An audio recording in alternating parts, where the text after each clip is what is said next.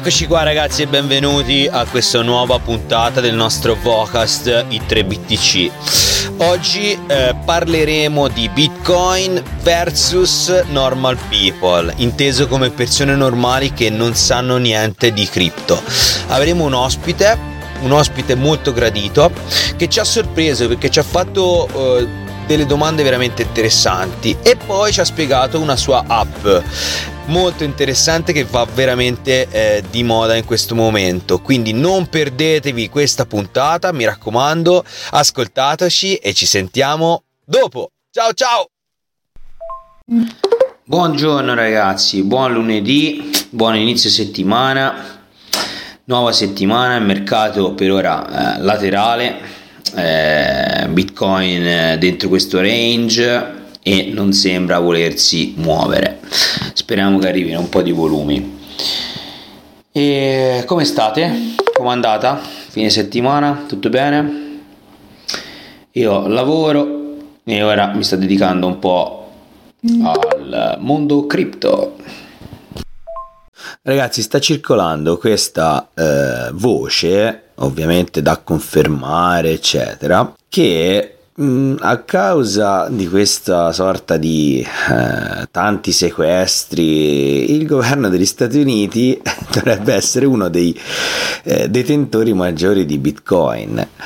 E sembrerebbe che dagli ultimi atti giudiziari il governo USA appunto eh, abbia in programma di vendere qualcosa come eh, oltre 40.000 eh, Bitcoin eh, collegati a Silk Road Ora immaginatevi se davvero eh, fosse questa una notizia eh, con del vero. Probabilmente, e dico probabilmente, avremmo un bel crash del mercato e forse anche una ripresa non proprio così lunga. Chiaramente, mm, nel senso, tutto è da confermare, eh, queste sono eh, notizie che girano sui social per ora è eh, prendetela così col diciamo in maniera quasi ironica e scherzosa, ma insomma eh, ci sarebbe un'altra bella possibilità di comprarsi un piccolo eh, pacchetto eh, pack di BTC eventualmente, eh? quindi la vedo più come un'opportunità sinceramente per il futuro. Chiaro è per gli holder eh, sarebbe un, un, un, rimando, un rimando della bull run. Ok, ditemi cosa ne pensate di questa, diciamo così, impre, imprevisto, possibile imprevisto. Oh, andiamo, sveglia, sveglia, è lunedì, eh. Ragazzi, siete svegli? Adelante. Buongiorno, buon inizio di settimana, buon lunedì 3 aprile. E la notizia degli USA che vendono più di 40.000 BTC è una notizia di qualche settimana fa, o meglio, 10.000 più o meno ne hanno già venduti nella prima tranche e siamo a 28k. Sono previste, sembrerebbe, altre 4 tranche nel 2023 per concludere la vendita totale e sono i 40.000 di cui te parli. E io ho forti dubbi che andranno a crashare il mercato, ma forti, forti dubbi. Visto che questi primi 10.000 il mercato l'hanno fatta alzare, ma vabbè, non dipende sicuramente da quello. Però, siccome ci sono gli squali e le balene che aspettano la vendita di queste liquidazioni. Secondo me il mercato non varia per questo, anzi tutte queste liquidazioni che prima o poi finiranno sicuramente, a partire da FTX, eh, dalla vendita di Silk Road, MTGOX e tutti gli altri exchange fallimenti, DEX e quant'altro, non, con il passare del tempo questa liquidità di BTC sul mercato finirà.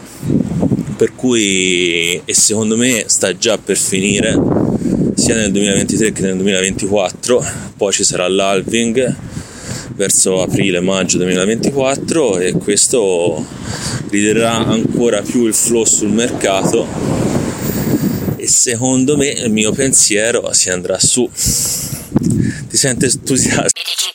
Non credo che si tornerà giù ai prezzi i 15.000 attesi, la vedo molto dura.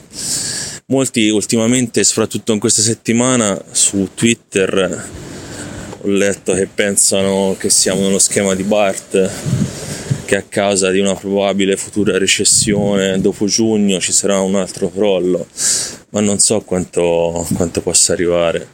Ho forti dubbi che ritorniamo sui prezzi di 12-13 mila dollari con questa stampa forsennata partita sia dagli USA che da altri stati tipo la Svizzera e che secondo me non diminuirà ma continuerà a aumentare. E poi la cosa che più mi fa strano e anche un po' schifo effettivamente è che lo Stato americano possiede questi BTC confiscati e le venda per fare cassa. Cioè, secondo me questa è una cosa di cui si dovrebbe discutere e parecchio. È come se prendesse dollari per traffico di droga e poi ci va a comprare quello che gli pare. Boh. No, sicuramente, sicuramente da 28 a 12 cioè, è, è, un abisso. No, eh, ma anche fosse soltanto lo schema di Bart si ritorna intorno, ma anche ai 20, 20, 21, 22, sarebbe comunque un altro buon ingresso. Uh, sì, effettivamente ragionandoci, cioè, fanno i soliti furbacchioni. Beh, sai, quello fondamentalmente è considerato una valuta, per cui è come se loro in qualche maniera eh, cioè, prendessero eh, 200.000 euro da, da, traffici di droga, proprio cioè, euro o dollari. Chiaramente che fanno? Cioè, non è che li bruciano, è così, non bruciano i bitcoin, magari potessero bruciarli e li rimettono sul mercato al prezzo di pattuito. Che poi voglio dire, no, se se li tenevano magari fra fra una decina d'anni ci ripagavano qualche debito. Buongiorno ragazzi, ieri è stata una giornata molto intensa, non ce l'ho fatta mandare nemmeno un messaggio, però ho ascoltato e questa cosa de- degli Stati Uniti che vendono i bitcoin di Silk Road è interessante. No, facendo il calcolo al prezzo attuale 41.000 BTC spostano un miliardo se venduti tutti insieme. Quindi visto che il, um, il volume giornaliero è sui 16 miliardi non mi sembra tutta questa grande catastrofe ecco, per il prezzo o per il mercato. Poi se non sbaglio in queste procedure giudiziarie eh, i beni vengono sempre venduti, no? come quando l'Italia confisca i beni alla mafia, ci sono poi le aste giudiziarie appunto, quindi immagino che per beni digitali sia la stessa cosa. Ci saranno dei termini di legge per il quale vengono messi all'asta, quindi probabilmente si sapeva già da quando è finito il processo che mm, i bitcoin di Silk Road sarebbero stati venduti e quando. Comunque volevo commentare un po' la notizia di Dogecoin. Sapete che Elon Musk ha messo l'icona di Dogecoin che sovrascrive l'icona di Twitter. Quindi se accedi a Twitter da browser vedi l'icona di Doge invece dell'icona di Twitter e Doge ha fatto il più 30%. Ecco, al di là delle manipolazioni di mercato che fa Elon Musk semplicemente facendo un tweet che io la trovo una cosa molto divertente, eh, non è una cosa molto corretta chiaramente, però è, il mondo in cui viviamo e, e, a me in un certo senso mi diverte, non ci posso fare nulla. Ecco, ascoltavo un podcast di informazione e um, non so se seguite Breaking Italy ascoltavo loro e avevano annunciato questa notizia e um, ho notato che a un certo punto dicevano sì vabbè ma un doge vale 9 centesimi cioè dove vogliono andare e secondo me col fatto che le persone sono abituate a avere valuta fiat che vale un euro Bitcoin è visto come una cosa spropositata perché un Bitcoin vale 30.000 euro quasi al giorno d'oggi, no? Invece le altre valute, magari anche capitalizzazione, quarte, quinte, decime del mercato, che hanno comunque miliardi in pancia, se una, un, un Doge vale 9 centesimi sembra non sia nulla. Poi magari a milione, non mi ricordo quanto c'è di capitalizzazione, ma... Cioè, Dogecoin è ottava, ora che guardo, con 13 miliardi di capitalizzazione, però non è percepita come una cosa diciamo grossa che eh, un, un, tweet di Musk o una, una, un'azione di Musk faccia salire questa valuta del 30%, cioè è l'ottava in capitalizzazione, cioè tanta roba. Sì, comprendo il concetto che può far trasparire. E, e, mi ricorda quando io iniziai che non riuscivo a capire come Bitcoin eh, potesse già costare così tanto, a quei tempi mi sembra costasse, valesse eh, 300 dollari e facevo fatica. È un concetto che sicuramente la maggior parte di noi eh, all'oscuro del mondo cripto non, non riesce bene a comprendere proprio perché lo compara all'euro mm, che può valere come dicevi te un euro e quella moneta lì per lui eh, vale 10 centesimi per cui non gli dà, non gli dà importanza. Come chi pensa eh, bitcoin vale 26 mila dollari non ci entro perché ormai è troppo tardi. Eh, che è poi anche il concetto che eh, ripeto all'inizio avevo avuto anch'io sicuramente e a me la cosa invece che stupisce di più è mm, non tanto quanta potenza possa avere un tweet di Musk, ma ehm, quanto ehm, capitalizzazione, la capitalizzazione sia bassa e quanto questo possa spiegare spingere sul prezzo, cioè, nel senso se un tweet di Musk lo fa salire del 30% vuol dire che effettivamente sul mercato non ce n'è così tanti, cioè non ehm, secondo me non, non, c'è così tanta gente dietro eh, che spinga su questo prezzo. La realtà è che la supply ehm, è relativamente bassa. E mi domando io, ma se ci dovesse essere un'adozione di massa, ma i prezzi di alcune cripto dove possono arrivare? E soprattutto quello di Bitcoin dove potrà arrivare? A parte prezzi Doge e Musk, ieri ragazzi è uscita la nostra prima puntata insieme alla intro è stata una giornata molto entusiasmante. Abbiamo già avuto qualche parere da qualcuno che ha ascoltato il nostro podcast, naturalmente relativamente pochi al momento, speriamo che il numero aumenti vertiginosamente. E intanto ringrazio tutti quelli che l'hanno ascoltato e mi hanno commentato su Twitter e che mi hanno dato un loro feedback, specialmente gli amici eh, a che hanno ascoltato la puntata e hanno dato la loro opinione che mm, mi ha fatto molto piacere e seguirò sicuramente i consigli che ci hanno dato. Sì, grazie a tutti, anch'io non mi aspettavo così tanto coinvolgimento con uh, solo la prima puntata. Bellissimo. Buongiorno ragazzi, sono di nuovo però sono arrivato e oggi dai ci si, ci si sente che c'è da, da, dire un sacco di cose.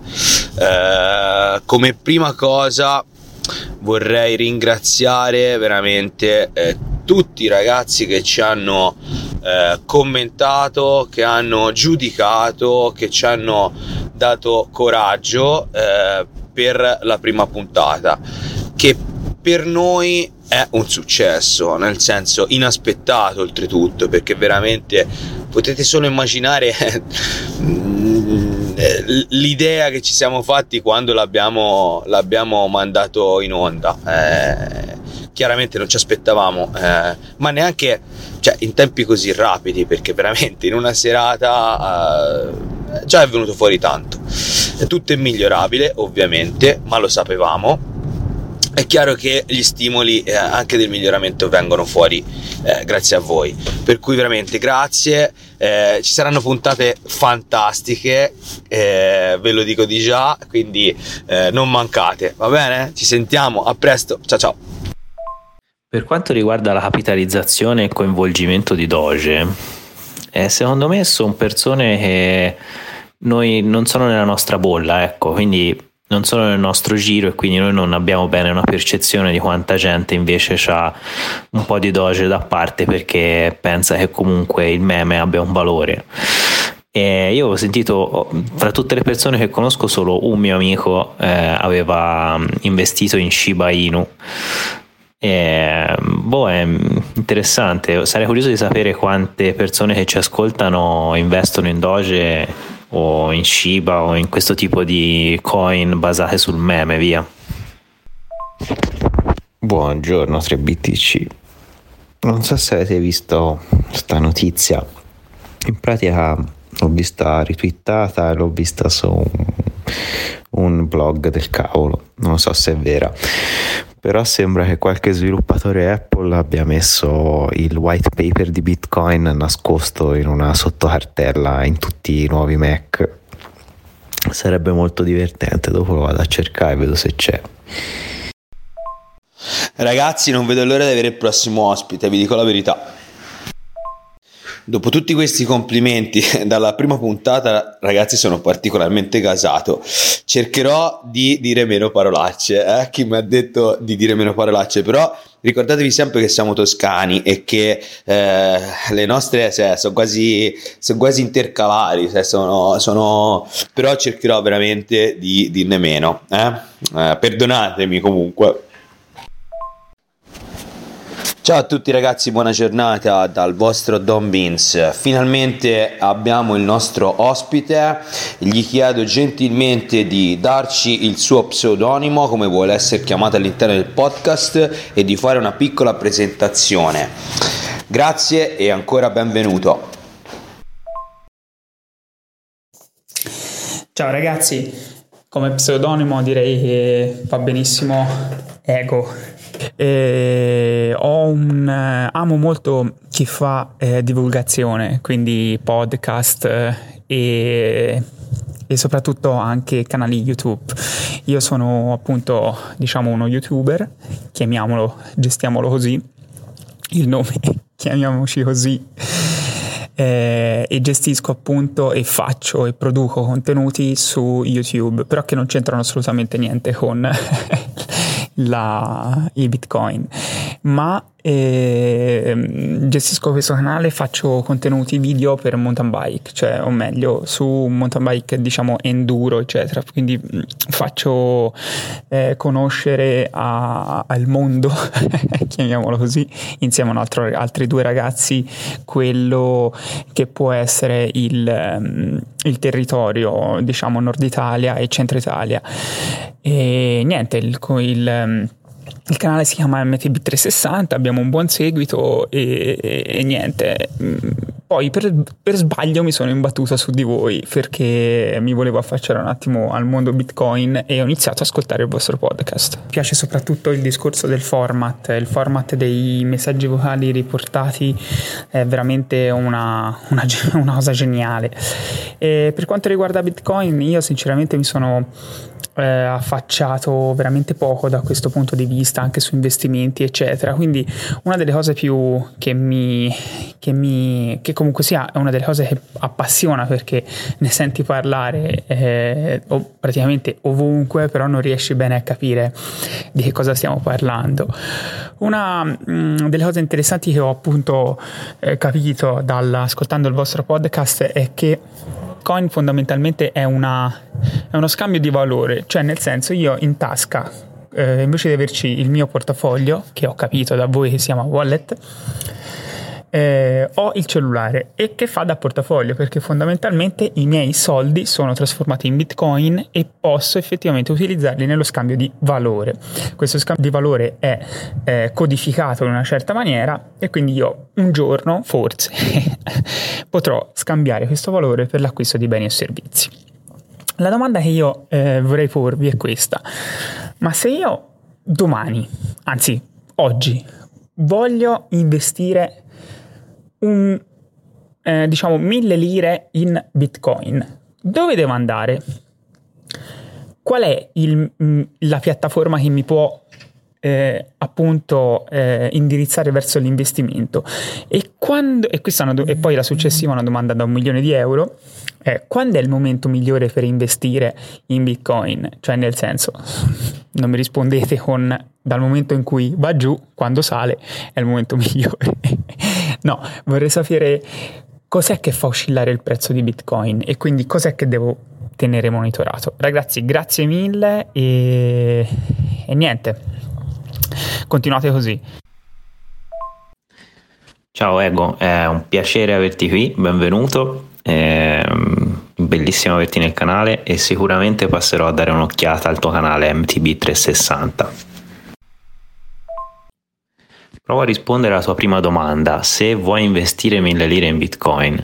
Allora, chiaramente noi, come ripetiamo sempre, non diamo consigli finanziari, ma raccontiamo la nostra esperienza. Quindi noi cosa facciamo? La cosa più semplice secondo me che puoi fare è cercare online quei servizi che tu gli mandi un bonifico e loro ti eh, mandano i bitcoin al tuo wallet, all'indirizzo del tuo wallet. Quindi la procedura per me è questa ti installi un'applicazione che ti dà un wallet, scegli il tuo servizio da cui inviare il bonifico e con due, due servizi, diciamo il wallet e l'azienda che ti manda i bitcoin dal bonifico, eh, riesci a avere i tuoi bitcoin sul tuo wallet tranquillamente. Magari Eiffel riesce a darti dei dettagli sui servizi specifici. Ciao a tutti ragazzi, sono qui con Eiffel, siamo a... Ciao, ciao, ciao, ciao, siamo qui a mangiare. Siamo qui a un pranzo di lavoro e niente, siamo nell'attesa del nostro eh, spaghettino al polipo o polpo, insomma, e polpo con patate. E niente, vi volevamo salutare e ci sentiamo presto per eh, tutte le discussioni e le domande che ci ha posto il nostro ospite. A prestissimo. Ciao. Ragazzi, siamo qui e mh, mm, ci è venuta in mente una cosa: vogliamo fare un acquisto come se fosse una terza persona eh, a mangiare qui con noi che spenderà circa 34 euro. 33, okay. perché tanto l'avevo già speso. 33, ok, va bene. 33 euro. Allora, eh, vi spiegherà come i passaggi e quello che farà. Sarà una cosa velocissima, per cui ragazzi, prendetela così, però veramente poi ve la spiegheremo con più calma tutte le applicazioni, tutto quanto che utilizzeremo e andrà in descrizione tutti i link che stiamo utilizzando. Vai! Al momento scaricate la, l'app si chiama BitKeepy eh, B-I-T-K-I-P-I la scaricate, vi loggate, vi registrate con solo la mail una volta che l'avete fatta avrete il vostro wallet a disposizione con le 12 parole che vi dovrete salvare se perdete quelle perdete tutti i vostri bitcoin. Quindi occhio cazzo eh. Una volta fatto questo basta che andate sulla B in fondo grande di bitcoin e create un ordine compra bitcoin. Mettiamo ad esempio l'importo di 33 euro clicchiamo su continua. Lui ci chiederà quale conto vogliamo collegare sarà un conto nostro dove effettueremo il bonifico bancario. Io l'ho già preimpostato farò seleziona e poi continua. Una volta lui ci chiederà dove inviarci i BTC che sono sul wallet di BitKeepy che mi raccomando il wallet che viene creato di BitKeepy è non custodial cioè praticamente non ve lo custodiscono loro ma è responsabilità vostra. Vi dovete salvare il SID sono le 12 parole che vi permetteranno di ricreare il wallet su qualsiasi dispositivo mobile o desktop o qualsivoglia voi preferiate. Clicchiamo su continua una volta cliccato su continua ci verrà l'importo da pagare 33 euro il tuo IBAN le commissioni che al momento sono l'1.5%, tipo di ordine singolo, perché è possibile fare anche dei pack con scadenza quando vogliamo noi. Il pack è un piano di accumulo Okay. Cioè, praticamente noi possiamo dire alla nostra banca di versare su BitKeepy ogni settimana 50 euro e impostiamo un ordine d'acquisto su BitKeepy di 50 euro a settimana, così non ci dobbiamo più occupare di niente. Ogni settimana ci verrà comprato 50 euro eh, di Bitcoin e, e festa finita verranno versati sul nostro wallet. Ricordiamo che BitKeepy ci permette di non avere un'iscrizione nominale, ma basta semplicemente basta semplicemente registrarsi con la nostra mail, non ci vengono chiesti né documenti né nominativi né, né cognomi. Continuiamo, creiamo l'ordine, una volta creato l'ordine aspettiamo un attimo e ci verrà data una causale, che è quella che dovremo inserire noi nel nostro bonifico che effettueremo dal nostro conto. Ci verrà dato un numero eh, composto, dal, che, composto da lettere e numeri che va copiato. Lo copiate tranquillamente, poi cliccate su fatto e dite ok. Lui a questo punto aspetterà che voi eh, fate dalla vostra banca verso BitKeepy il versamento di 33 euro. Una volta che avrete fatto questo versamento, dipende se fate un bonifico istantaneo o un bonifico ordinario, una volta che BitKeepy riceve il bonifico, automaticamente vi convertirà il vostro importo in euro in BTC. Una volta praticamente che arriverà il vostro bonifico, BitKeep vi verserà la somma in euro in Bitcoin sul vostro wallet. Di solito questo succede verso la sera. Vi dirà che voi avete acquistato un tot di Bitcoin, poi passerà qualche ora, vi verrà, vi verrà versato sul wallet di BitKeep. O sul wallet che voi avete indicato, che può essere un hardware wallet o un wallet normale. Ragazzi, ecco qua, praticamente è, è arrivato lo spaghettino al polpo e niente, come vedete è una cosa abbastanza veloce, se avete domande mi raccomando non preoccupatevi, fatecele che vi spieghiamo nei dettagli, scriveteci. E buon appetito a tutti, ciao ciao ciao! Ah, ragazzi, la pasta era buonissima e mentre mangiavamo ci si domandava: ma cioè, hai mai comprato un titolo di Stato? Hai mai comprato un'azione? Eh, non è così semplice. Quindi, eh, per quell'ascoltatore che in questo momento si domanda: ma è complicato comprare di bitcoin? È complicato comprare quella criptomoneta? O... Cioè, ragazzi, non è complicato. In realtà è soltanto un, un blocco mentale l'abbandono della zona di comfort di ognuno di noi che è abituato ad andare in banca o a collegarsi. Ecco, già collegarsi al non banking è già più complicato che comprare un, una parte, non un bitcoin, perché se comprate un bitcoin mandateci una cola d'oro, mi raccomando, perché insomma, voglio dire... Eh, vuole dire che avete delle discrete eh, tasche grandi. No, scherzo ragazzi, veramente. Eh, no, però ecco, ci si domandava io e lui, ma è veramente così complicato comprare Bitcoin? No, chiaro, devi avere delle conoscenze, devi sapere più che altro quando l'hai comprati, come mantenerli e come essere sicuro, quindi la sicurezza ragazzi, prima cosa, però non è così complicato. Vero Eiffel? Verissimo, verissimo, è semplicissimo. Qui. Ciao a tutti ragazzi. Ego, facci sapere se siamo stati esaustivi o se non hai capito qualcosa o se noi abbiamo tralasciato qualche informazione. Perché a volte si dà tante cose per scontato, noi che siamo nel settore da un po', che non ci si ricorda più come ci siamo trovati nei primi tempi in cui entravamo nel mondo cripto e bitcoin. Per cui un tuo parere vale molto per noi e per i nostri ascoltatori. Per me siete stati esaustivi e pure ubriachi. Poi io aggiungerei che questi sono i servizi che ci garba usa a noi però chiunque cioè, può cercare su internet se volete studiarvi un po', approfondire un po' e utilizzare altri servizi di acquisto che sono aziende che forniscono questo servizio oppure utilizzare altri wallet. Rom, ti rispondo al messaggio di stamattina del white paper di Bitcoin sui nuovi Mac. E è vera, stavo verificando ora. Praticamente si trova sotto Macintosh HD, sistema, libreria, image capture, device, poi c'è un pacchetto che si chiama virtual scanner. Se te clicchi de- col tasto destro sopra e apri il contenuto del pacchetto, all'interno troverai un'altra directory che si chiama contents e research e all'interno di quest'ultima cartella c'è un documento che si chiama simpledoc.pdf il white paper di bitcoin. Incredibile ma è proprio così. Dentro ogni mac c'è il white paper di bitcoin. Ma sì certo per esempio io ho utilizzato eh, anche un'applicazione che si chiama Conio un'applicazione italiana eh, abbiamo anche conosciuto il fondatore al Plan B, eh, io e Eiffel, eh, però voglio dire, ne sono, ce ne sono veramente tante. Eh, alcune appunto come, come Conio hanno un ordine minimo di 100 euro però per esempio fai direttamente con la carta eh, ti danno anche loro un wallet. Insomma ce ne sono veramente tante se ne potrebbe stare a discutere per eh, veramente ore eh, fare un podcast solo per questo ma sarebbe assolutamente noioso.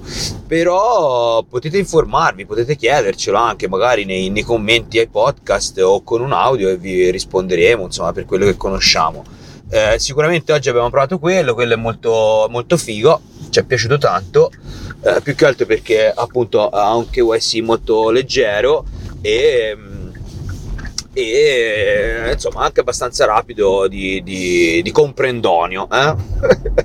Ogni tanto viene fuori il, la parola eh, nostrana.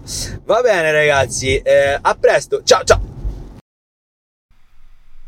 Buongiorno ragazzi, allora eh, intanto vi ringrazio per le risposte, eh, siete stati esaustivi.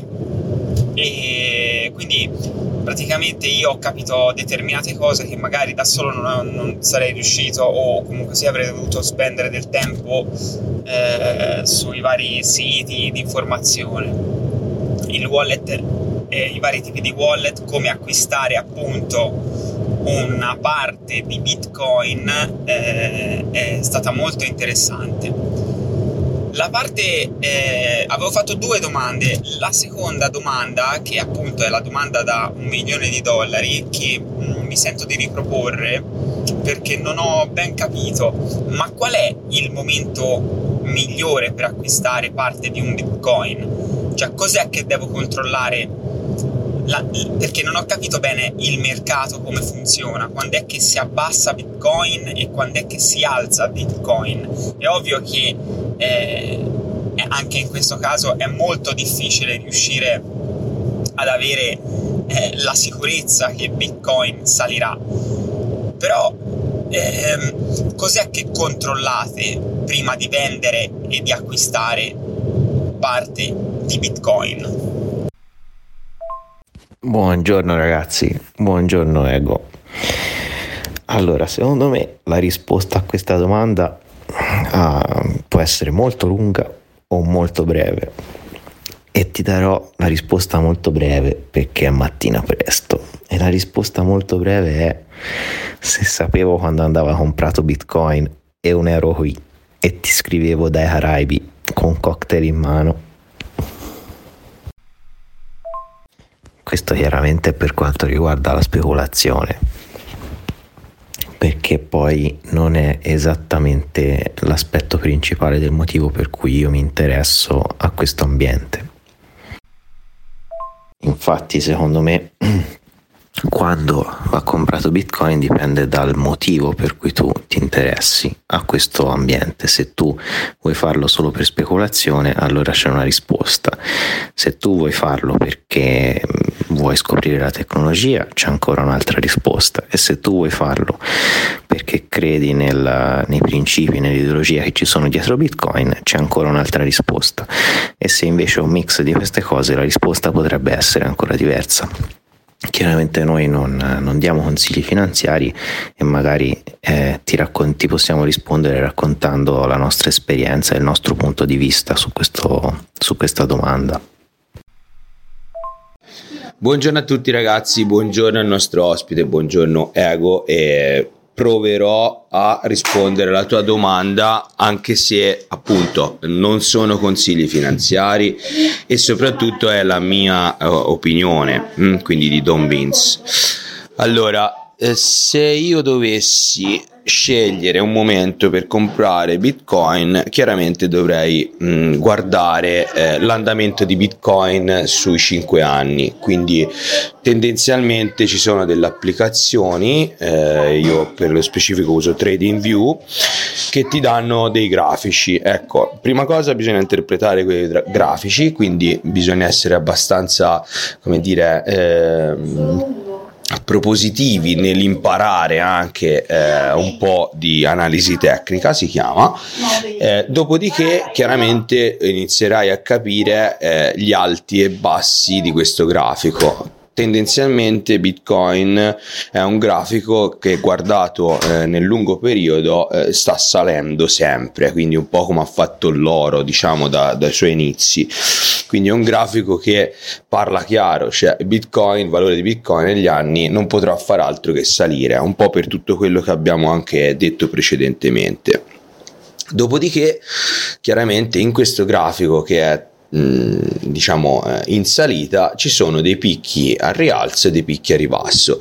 In questo momento eh, storico eh, bitcoin ha ritracciato cioè significa che è eh, sceso rispetto al suo all time height che vuol dire eh, il più alto nel tempo quindi il prezzo più alto nel tempo quindi il massimo lo chiamiamo e quindi in questo momento può essere un buon momento per iniziare i nostri, il nostro piano di acquisto acquisto. Dico iniziale perché tendenzialmente una persona che vuole speculare eh, difficilmente prenderà il prezzo migliore del mercato, quindi tendenzialmente in base anche al suo budget che vuole investire va a suddividere le entrate in magari anche tre, poi dipende appunto da quanto vuole investire anche in quattro volte.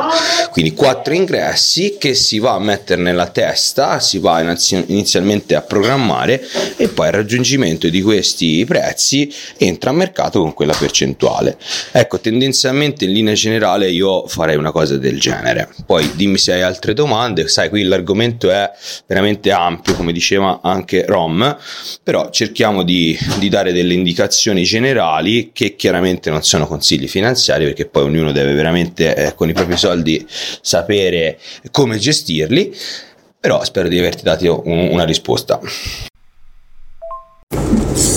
Allora, il miglior momento per me mm, per comprare bitcoin è quando capisci che il mondo fiat è una merda questo è il miglior momento quando ti rompi il cazzo del sistema attuale di questa continua inflazione, di questo continuo perdere il valore della tua moneta, che ti metti i soldi in banca e dopo un anno hai perso il 10% a causa dell'inflazione e tutti i momenti i prezzi aumentano. È questo il momento. Il momento migliore è quando sei stanco, completamente depresso da questo sistema economico e ti mette la carota davanti e ti fa andare avanti. Cioè, Bitcoin è sì una parte di Bitcoin può essere vista come asset speculativo, sicuramente. Cioè, anche tutti quelli su Twitter, la maggior parte parlano sempre di speculazione. Però alla fine non è mica stato inventato per quello. Alla fine è stato inventato per sostituire i metodi di pagamento attuali che abbiamo oggi. Per cui bisogna vederlo come un sistema alternativo alla moneta che abbiamo in circolazione, euro, dollaro, qualsiasi moneta fiat che qualsiasi Stato utilizza. Possiamo vederlo come una riserva vo- di valore per il futuro? Sì, ovviamente, però dobbiamo utilizzarlo anche come pagamento. Non so se molti lo sanno. Un mm, motivo molto bello per cui abbiamo nel nostro podcast, o meglio, Vocast, da qui in avanti lo chiameremo così, persone che non eh, sono all'oscuro di cos'è Bitcoin o comunque eh, si approcciano per la prima volta a questo mondo cripto e Bitcoin, anche per far capire che Bitcoin non è solamente speculazione, anzi Bitcoin è qualcosa che vuole cambiare il sistema finanziario e può essere e deve essere utilizzato per effettuare pagamenti, pagamenti di tutti i giorni, migliaia di piattaforme ogni anno accettano Bitcoin.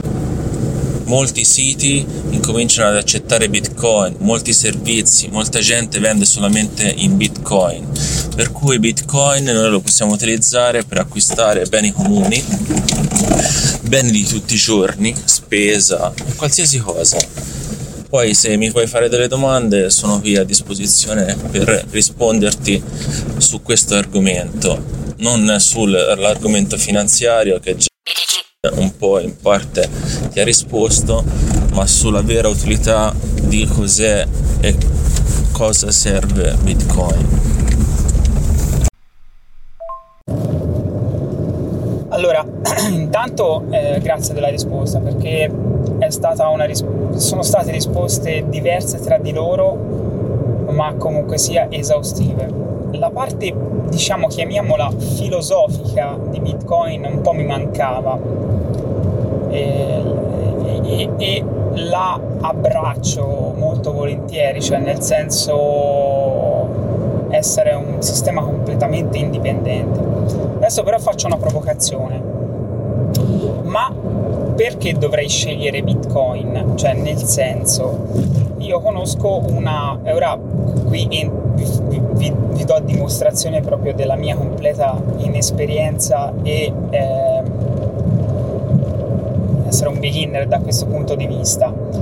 Eh, io uso Satispay. Satispay, da quel che io posso capire, è un po' come Bitcoin, cioè eh, io acquisto del denaro eh, su Satispay e loro eh, in questo modo io posso comunque sia eh, pagare i beni e servizi con Satispay.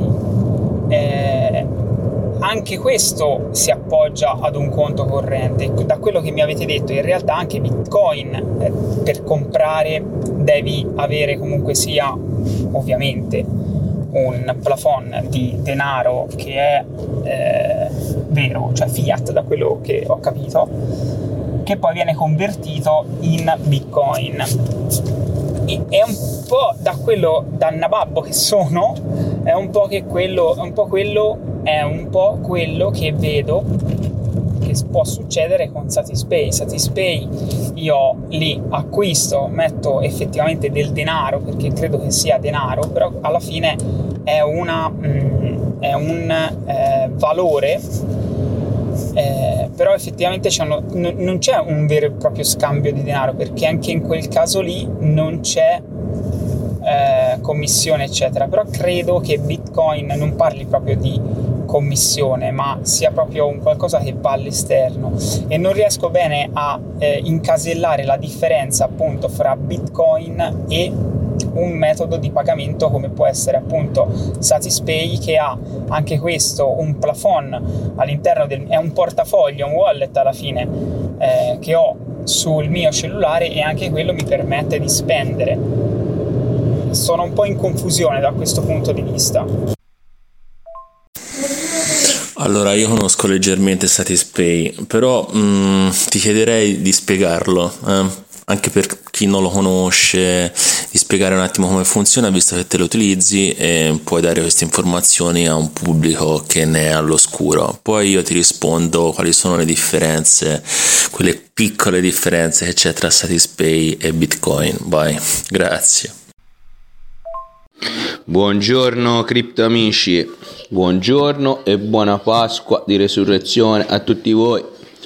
Ciao ciao. Ragazzi, buona Pasqua a tutti. Mentre hackerano Sushi Swap.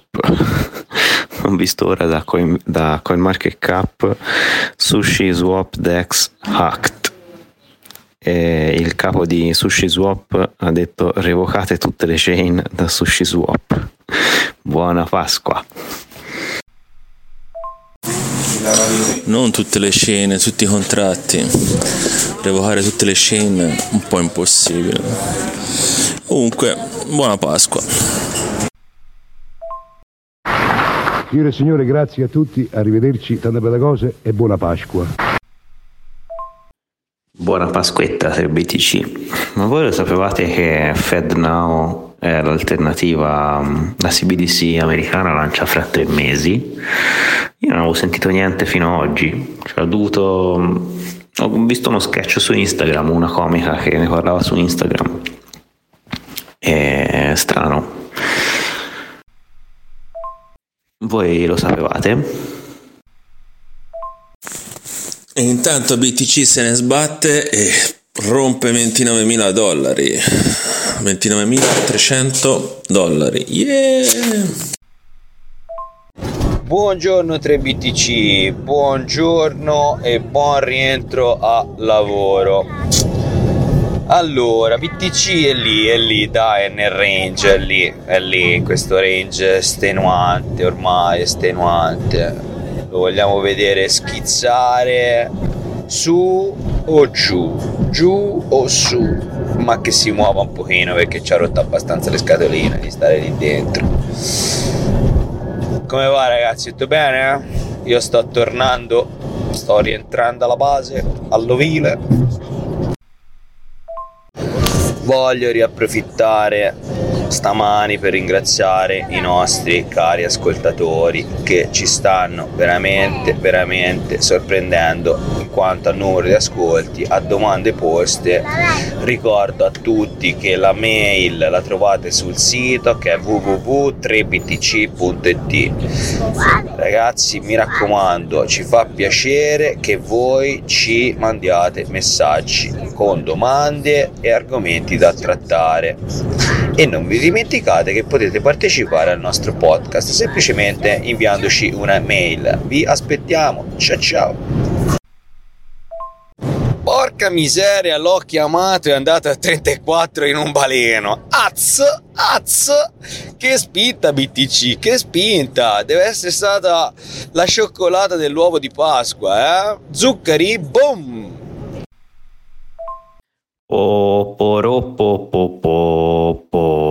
Buongiorno 3BTC, mi sono preso il raffreddore, ma è impestata ladra. Ah, però sono andato a fare un bel trekking di Pasquetta, vista mare su monti, bellissimo, e poi uno torna giù e vede Bitcoin che inizia a salire. Ah, che bello.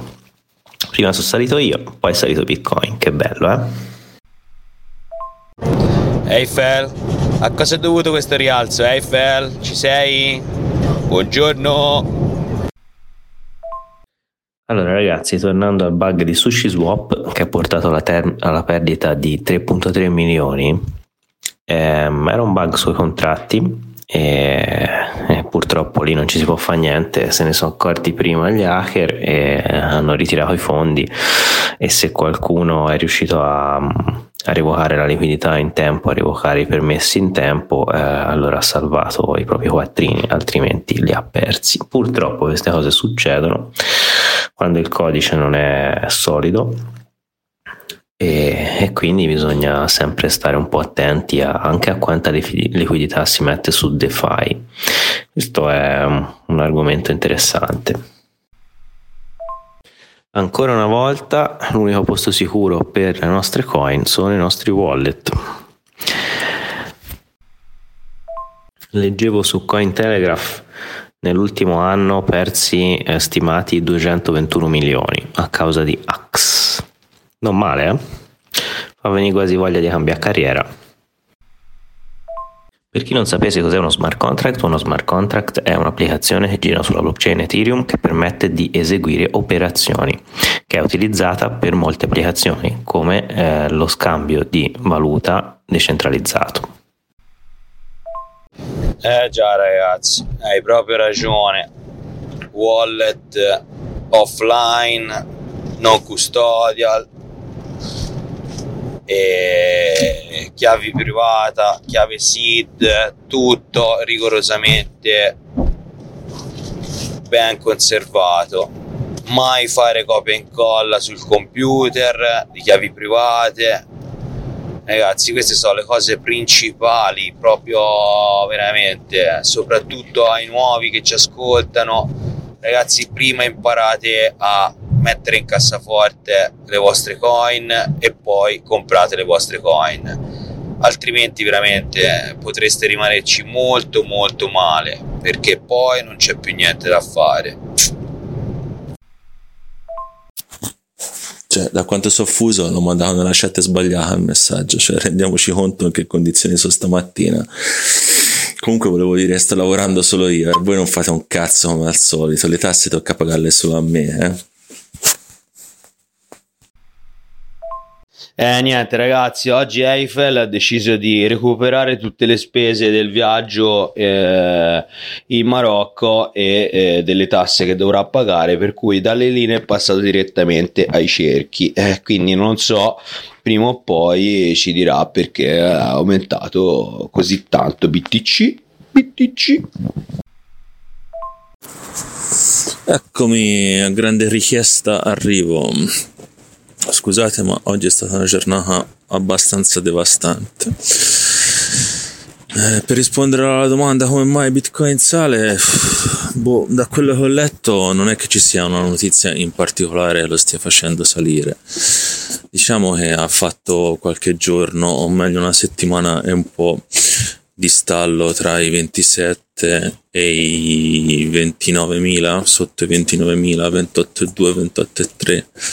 Poi ieri sera, ieri pomeriggio, diciamo un tardo pomeriggio, dopo le 4, ha iniziato una salita, ha rotto i 29.000 dollari e poi stamattina mi sono alzato e l'ho trovato, aveva fatto uno spike sarebbe una punta molto veloce sui 30.400 dollari, una cosa del genere. Le notizie che possono aver portato a questo aumento possono essere diverse e molteplici. Eh, ho letto delle notizie su Twitter che sono stati acquistati ehm, tipo due o tre lotti di 2000 bitcoin e quelle potrebbero avere spinto il valore di BTC verso l'alto. Poi ho letto che ci sono il 52% dei bitcoin bloccati eh, sui wallet da mossi non, non so mai da quanto, da più di un anno, forse anche di più eh, le riserve di bitcoin sugli exchange sono in diminuzione e questo porta a far vedere un rafforzamento del prezzo perché eh, essendoci delle riserve basse sugli exchange vuol dire che eh, in questo momento la maggior parte delle persone non vuole vendere poi ovviamente si può vendere anche fuori, però diciamo che il mercato è, è comandato dal prezzo che c'è sull'exchange. E poi altre notizie, eh, diciamo che la Fed ha cominciato a fare guerra a Bitcoin, abbastanza ovvia come cosa al momento. E diciamo che gli Stati Uniti remano contro e penso che sia ormai una traiettoria ben tracciata e questo dovrebbe far eh, abbattere un pochino il prezzo, però invece sembra che ne esca mh, mm, più rafforzato perché eh, molte società di mining eh, se non potranno minare in, uh, in America si sposteranno altrove.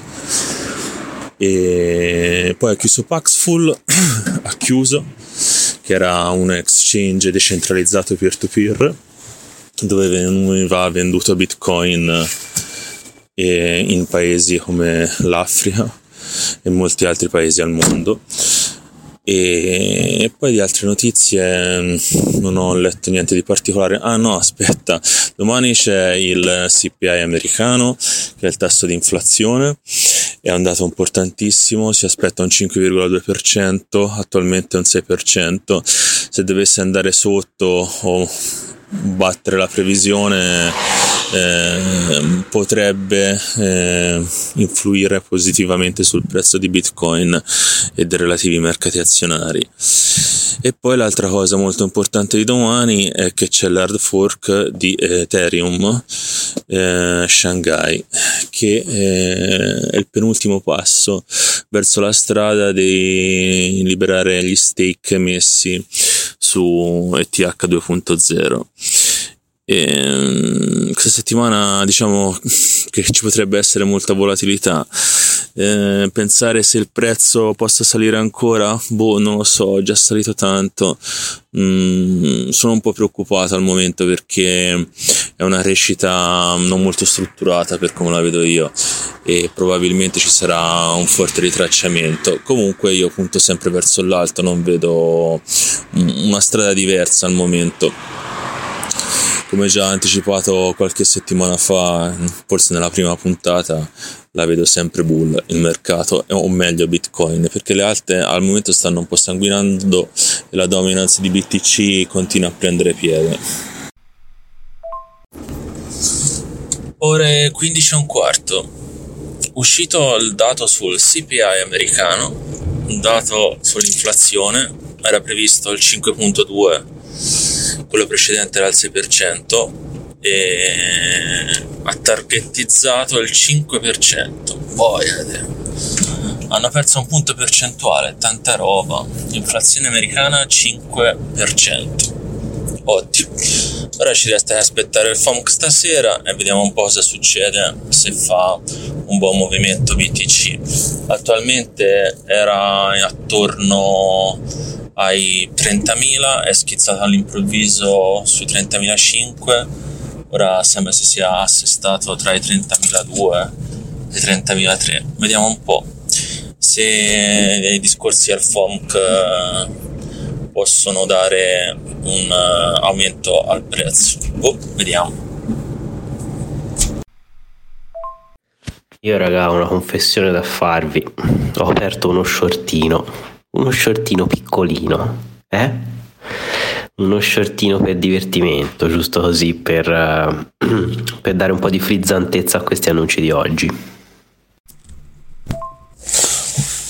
Buongiorno a tutti, com'è andata la nottata? La mia non benissimo, colpita da un'emicrania assurda. Eh, sono collassato a letto dopo una giornata di intensi lavori e riunioni. In compenso stanotte, eh, o ieri sera alle 7, non mi ricordo, c'è stato l'hard fork di Ethereum. Shanghai, da oggi è possibile prelevare gli ETH che sono stati messi in stake Naturalmente i prelievi sono limitati giornalieri eh, giornalmente, meno male, il prezzo al momento non ne ha risentito né verso il basso né verso l'alto, siamo sempre all'intorno dei 1900 dollari, Bitcoin è stabile sui 30.000, presto sicuramente ci sarà movimento, ovviamente non si sa mai dove andrà, se su o giù e il FONC di ieri, a parte Powell che ha detto che l'inflazione entro fine anno scenderà attorno al 3%, non c'è stato niente di rilevante per cui il mercato dovesse muoversi verso l'alto o verso il basso. Giornata abbastanza stagnante vediamo come si evolve durante la giornata. Io aspetto sempre il messaggio del nostro ospite su Satispay, speriamo che abbia un po' di tempo da dedicarci. E il messaggio del nostro amico Rom che ieri sera doveva parlarci di questo hard fork di Ethereum. Ma anche lui deve essere non pervenuto. Buongiorno ragazzi, ieri sera è salita la febbre a 38 mi sono stioccato un antinfiammatorio e sono andato a letto. E l'hard fork l'ho fatto sotto le coperte. Comunque posso brevemente spiegare un paio di cose. Che cos'è intanto lo staking, visto che riguarda questo hard fork di Ethereum. Quindi lo staking è quando si bloccano dei fondi di criptovaluta e per natura stessa del codice questi fondi bloccati ci producono più interessi o interessi eh, che prima non producevano. Quindi eh, per quanto riguarda Ethereum dei fondi sono stati bloccati e questi fondi producevano degli interessi. Chiaramente eh, la, il numero di valuta sulla chain aumenta perché eh, questi interessi creano nuova valuta e questo quando vengono rilasciati può portare a un'inflazione del prezzo. Per quanto riguarda l'hard fork, per spiegarlo penso che spiegherò cos'è un soft fork. Quindi un soft fork avviene quando tutta la community di una chain decide che bisogna cambiare um, regolamento, cambiare codice, cambiare protocolli um, e quindi tutti insieme adottano il nuovo codice, fanno un update e i nuovi blocchi vengono creati con eh, le nuove procedure, con eh, le nuove regole, eccetera. Invece un hard fork è retroattivo, nel senso che um, la chain vecchia continua ad esistere, ma viene creata anche una chain parallela con delle regole diverse. Questi due concetti rimangono molto astratti chiaramente per chi non um, ha, conosce bene come funziona la blockchain però a livello eh, pratico spicciolo eh, sono delle community di persone che decidono che vogliono cambiare il modo in cui utilizzano eh, la blockchain quindi un po' come diciamo una scissione nel mondo uh, reale, diciamo un'associazione che si divide, ecco. diciamo il nostro club di, di golf in cui una parte dei soci decidono che vogliono continuare a giocare a 10 buche e gli altri soci dicono no, noi da oggi giochiamo a 7 buche solo con mazze più leggere. Ecco, e così è un po' quello che succede sulla blockchain. Una parte della community decide di cambiare le regole con cui vuole ehm, lavorare e gli altri eh, invece rimangono con le regole vecchie. Nel caso di Ethereum, come dicevi te, l'aspetto più importante di questo hard fork, la regola più importante che viene aggiornata è appunto la possibilità di rilasciare i, la nuova valuta creata con gli interessi dello staking.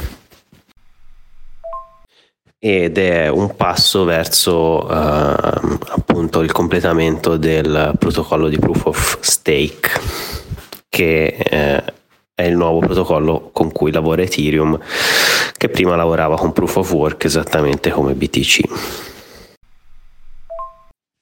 Allora, ho appena sentito la puntata di Vito su, e Cavicchioli sull'euro digitale, molto carina. La cosa non, su cui non sono d'accordo è, sono gli smart contract sull'euro digitale, che secondo me presentano un sacco di problematiche per l'istituzione e sicuramente non, non, li chiamerei smart contract eh, nel vero senso del termine perché saranno centralizzati e quindi ehm, l'implementazione di questi smart contract sarebbe alquanto controversa. E come sappiamo per esempio qualcuno potrebbe dire ok faccio una DeFi in smart contract sull'euro digitale sarebbe molto divertente. Eh, ora cioè, qualcuno potrebbe iniziare a fare dei token sull'euro digitale. Io boh, non, non, ho idea di come potrebbero fare, non sarebbe una centralizzata. Quindi, se c'è uno smart contract che all'istituzione non piace, poi lo può tirare giù, a meno che non vengano implementati con qualche sicurezza. Quindi, gli smart contract sull'euro digitale mi piacerebbe approfondirla. Se Cavicchioli vuole venire a chiacchierare con noi. Ma io penso più che altro che Cavecchioli abbia dato una sua opinione, mm, cioè non ne sa, ne sa è all'interno, figuriamoci un opinionista nel mondo delle cripto. Mm.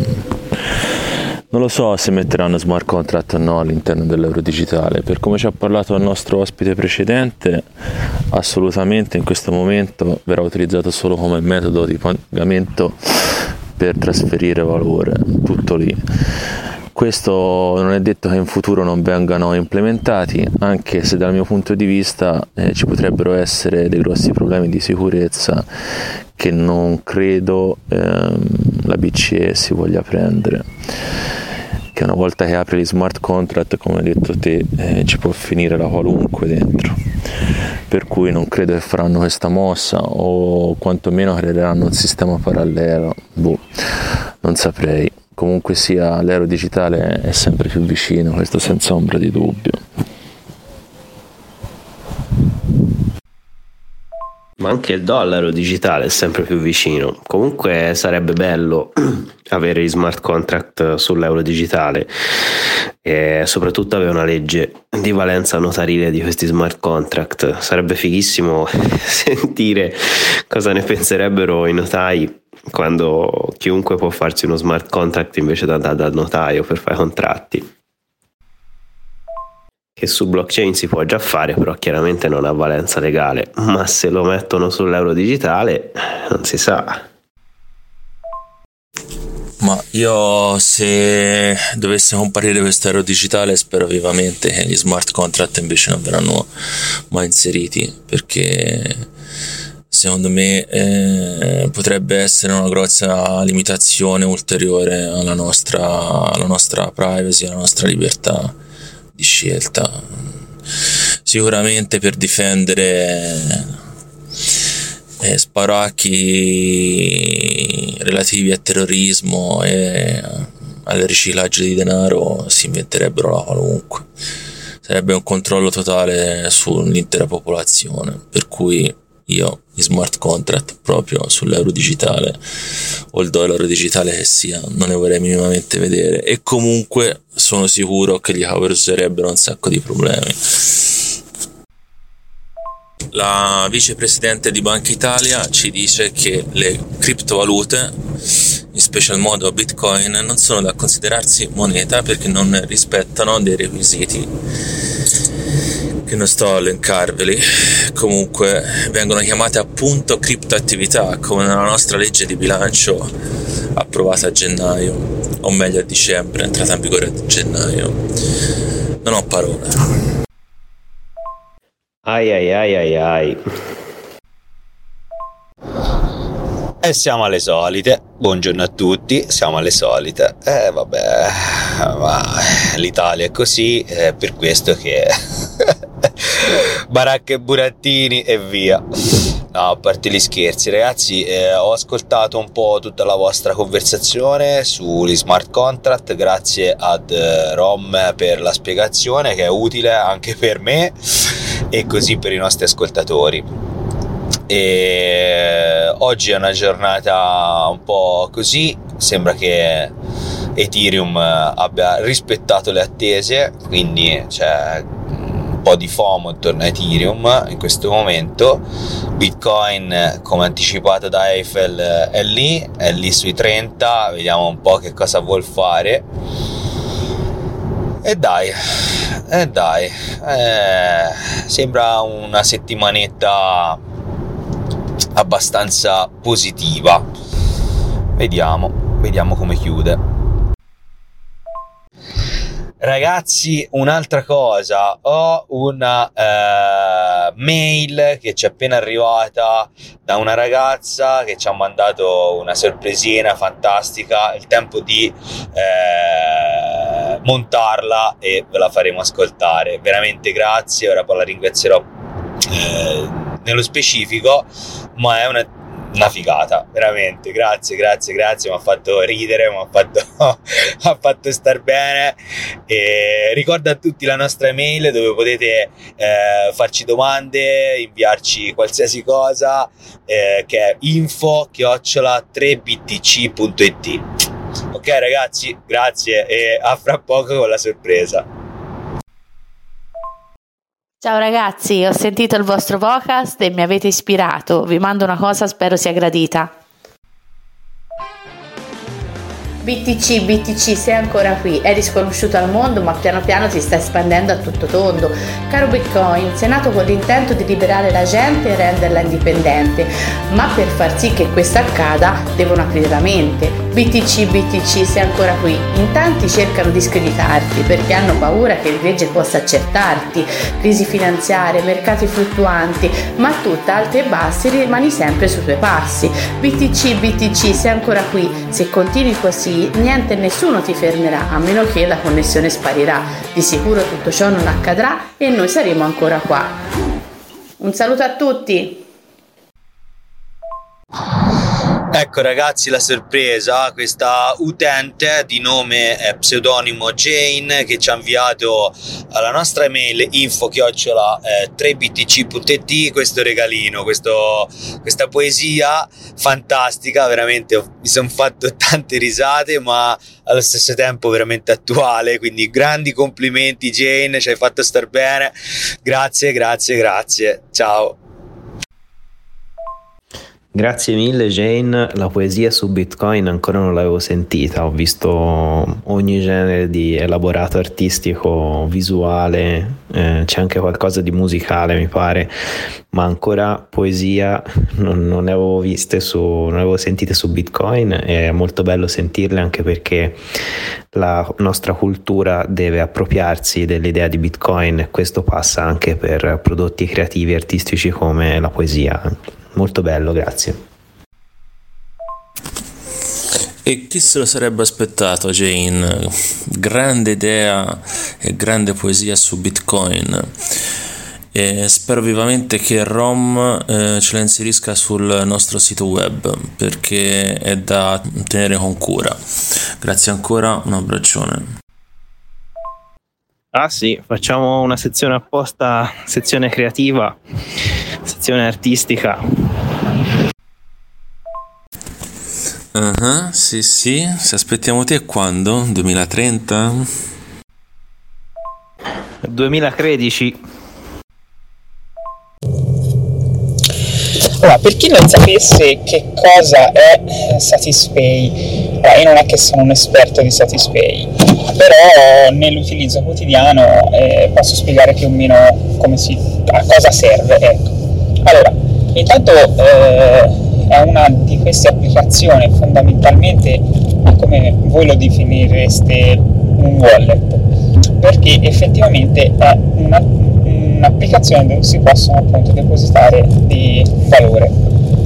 Come funziona il deposito? Ovviamente deve essere eh, Satispay collegata a un conto bancario. Collegata che cosa significa? Eh, sostanzialmente tu puoi decidere quanto è il tuo plafond. Una volta che tu hai collegato il eh, conto bancario, tu decidi quanto puoi spendere con Satispay. Puoi scegliere di spendere un, da un minimo, mi sembra, di 10 euro ad un massimo, ora non ricordo bene quali sono le, quantità, le quantità però tu puoi eh, decidere di spendere eh, un quantitativo. Che cosa significa spendere un quantitativo? Significa sostanzialmente avere sempre a disposizione eh, un, un, fondo su eh, Satispay. Quindi mettiamo il caso che eh, io decido che il mio plafond su Satispay deve essere 100 euro, questi 100 euro fanno un prelievo una tantum, quindi eh, sostanzialmente Satispay prende i tuoi soldi dal conto bancario e li trasferisce sul conto Satispay e li rimangono. Se tu non spendi mai quei soldi, quei soldi rimarranno sempre 100 euro. Mettiamo il caso che eh, tu fai un acquisto di 50 euro con Satispay, ti rimangono 50 euro, perché 50 li hai spesi e 50 li hai come eh, rimanenza. Durante la settimana successiva questo lo, eh, lo hai preimpostato. Che cos'è che hai preimpostato? Hai preimpostato che il, la ricarica di Satispay deve essere fatta il lunedì della settimana. Quindi, una volta che tu hai speso questi 50 euro, il lunedì successivo della settimana successiva Satispay ti ripreleverà 50 euro dal conto per arrivare ad avere il totale di 100 euro che tu hai deciso. Quindi, se tu non tocchi mai i soldi di Satispay rimarranno sempre 100 euro. Se tu spendi 10 euro il lunedì successivo, Satispay prenderà dal vostro conto 10 euro che rimetterà sul, eh, sull'applicazione, quindi il, il valore di 100 euro su Satispay. Questo sostanzialmente è quello che fa Satispay. E come avviene lo scambio di denaro con Satispay? Semplicemente tutto tramite applicazione.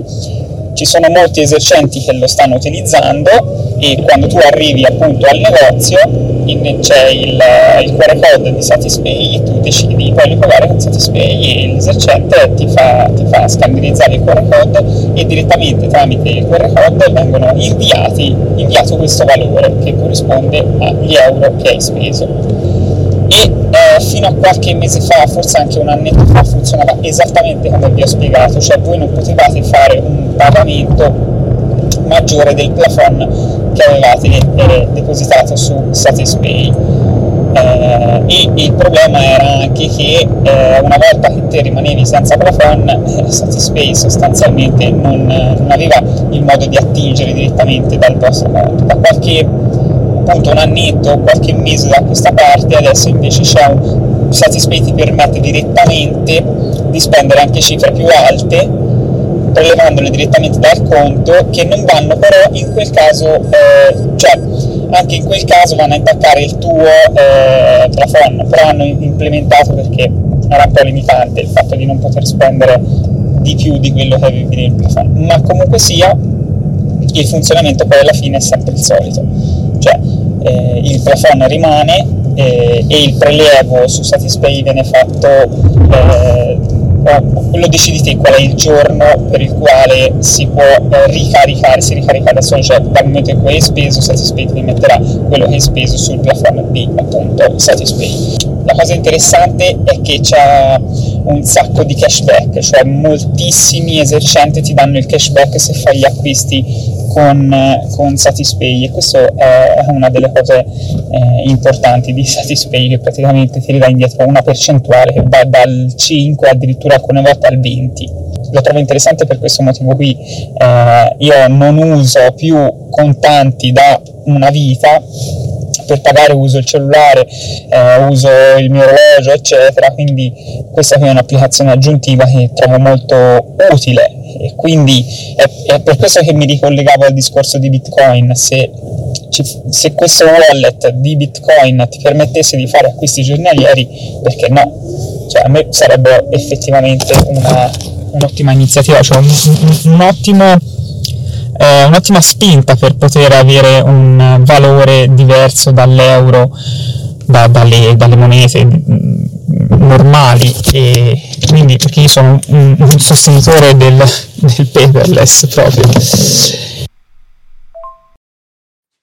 Per me si è capito, grazie Ego. Ehm, non sapevo che avesse questa limitazione del plafond, eccetera. Come diceva Don Beans, noi utilizziamo Twint che non ha questo tipo di problema perché si connette direttamente alla carta. Puoi connettere Satispay direttamente alla tua carta o al tuo conto in modo da prelevare soldi alla bisogna da lì senza limiti oppure c'ha sempre qualche tipo di limitazione?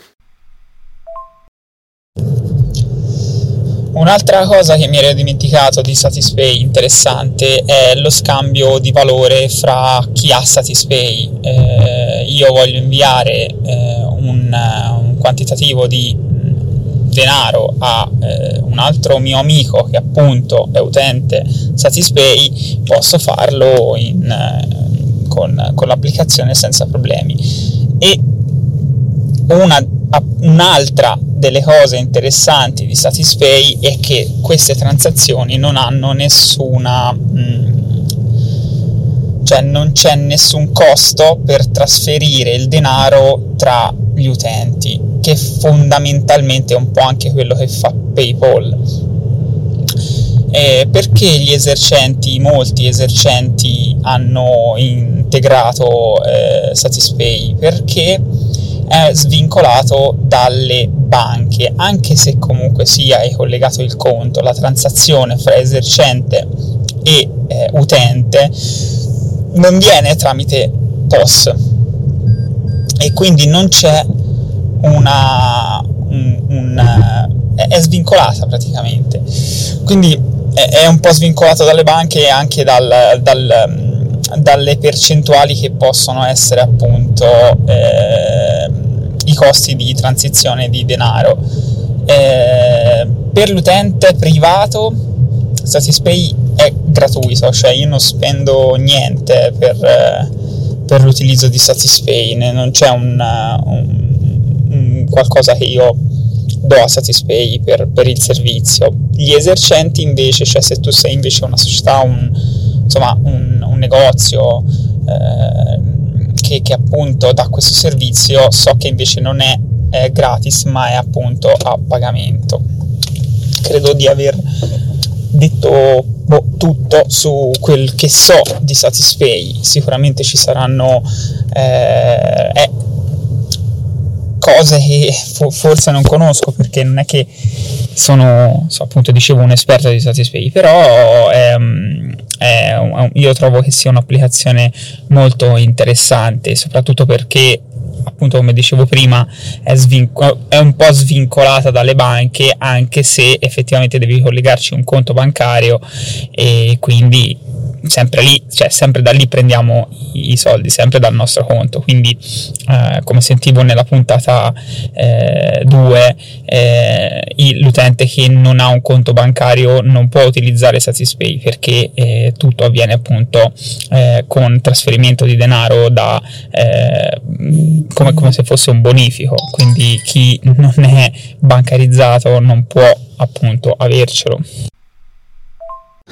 Grazie Ego eh, per la spiegazione assolutamente esaustiva e di facile comprensione. Eh, come ha detto anche Rom, abbiamo anche noi questa applicazione che si chiama Twint in Svizzera che preleva direttamente, quindi eh, senza plafond, ma è un collegamento diretto con il conto corrente, quindi o tramite carta o tramite addirittura proprio conto corrente viene automatizzato il pagamento eh, e quindi contabilizzato sul conto corrente, sia in uscita che in entrata. Nei conti privati, quindi personali, non c'è nessun tipo di, di spesa, mentre mentre per esempio per la mia attività io ho richiesto un QR code, quindi eh, le transazioni vengono in qualche maniera eh, effettuate dal cliente verso la mia eh, società e eh, ci pago circa l'1, qualcosa per cento di, di commissione a, a tweet appunto.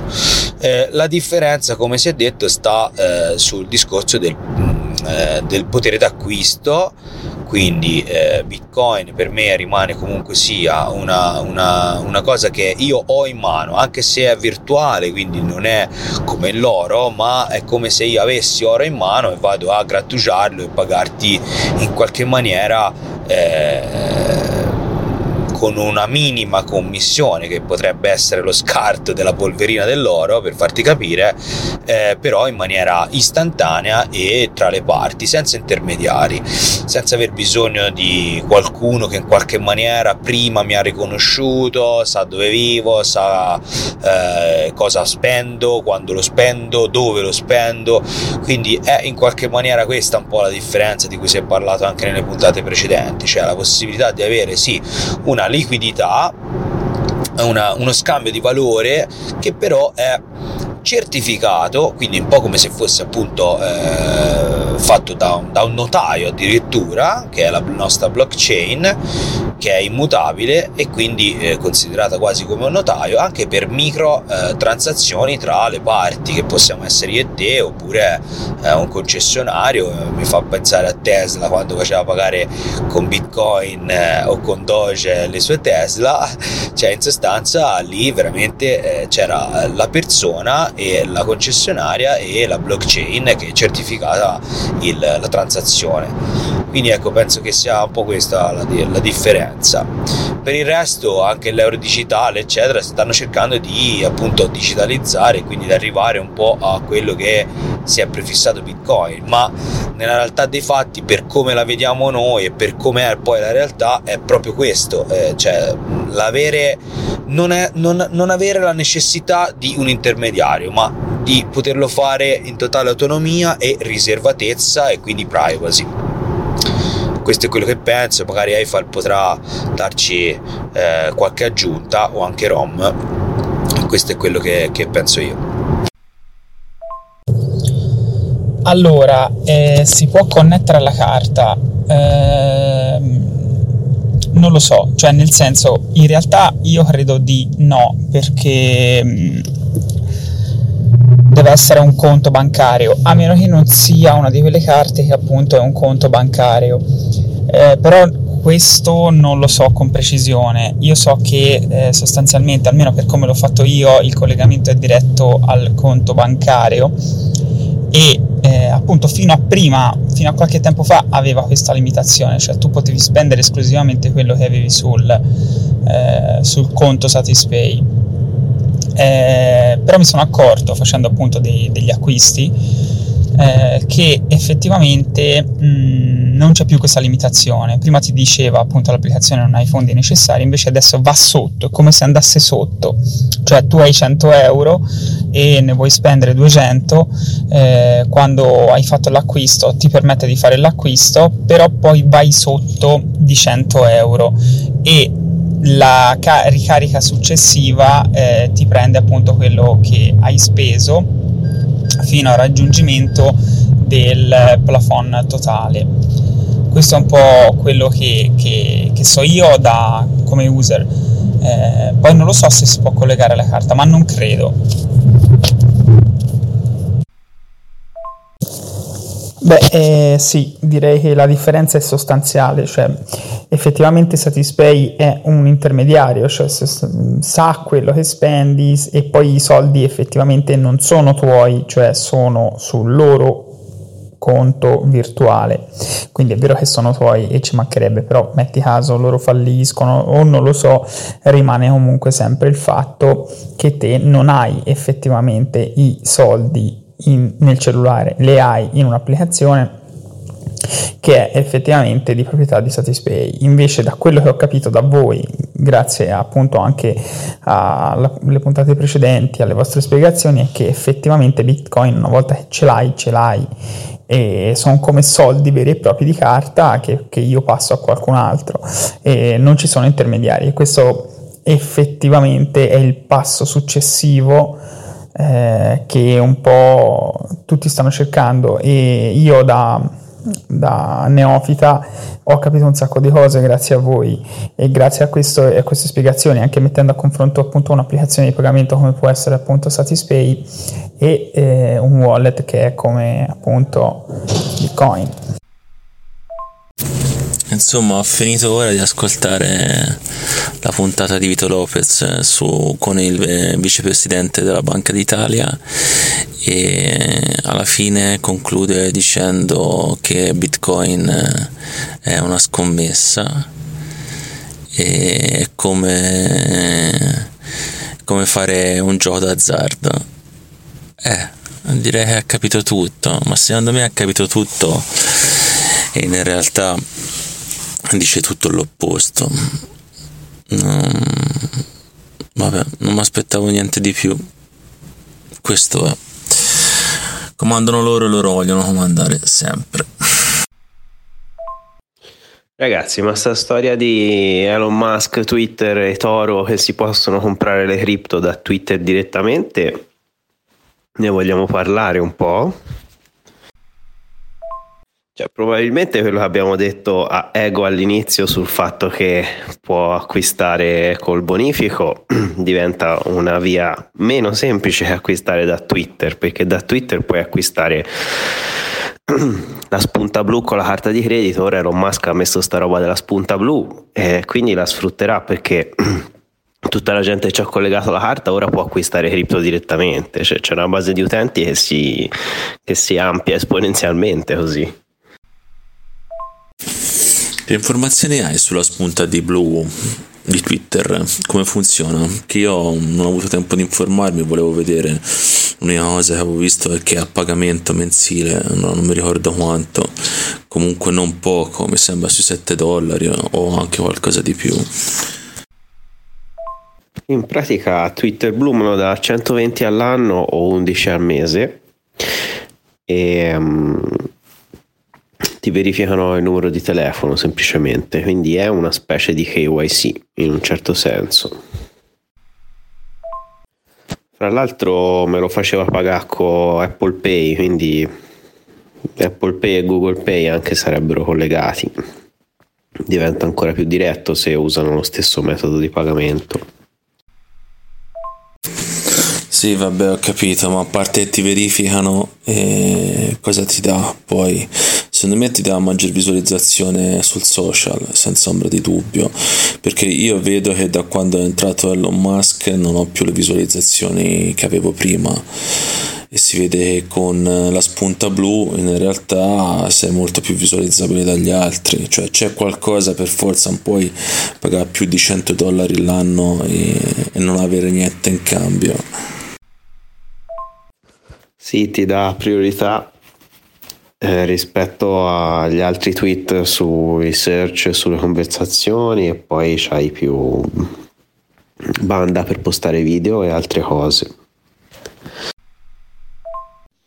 Eccoci ragazzi, allora sì, mm, molto interessante la notizia di, di questo accordo tra Twitter e Itoro per quanto riguarda l'acquisto, ora poi vedremo come, come verrà sviluppata. Certo è che la spunta blu, a mio modesto parere, non è altro che una sorta di, di pizzo. Eh, ora vediamo quali sono eh, le, le eh, le migliorie o comunque sia quali sono i servizi aggiuntivi se uno ha la spunta blu certo che 11 dollari per avere la spunta blu e basta, eh, a prescindere che magari aveva più visualizzazione, insomma è un po' come è diventato un Twitter a pagamento, ecco. Mm, non lo so, non lo so, vediamo cosa, quali sono i servizi eh, prima di, di, dire che è una cagata pazzesca, ma eh, eh, appunto in questo momento qua, senza sapere molto su questa spunta blu, dico che comunque eh, Elon eh, ci vuole guadagnare, eh? va bene.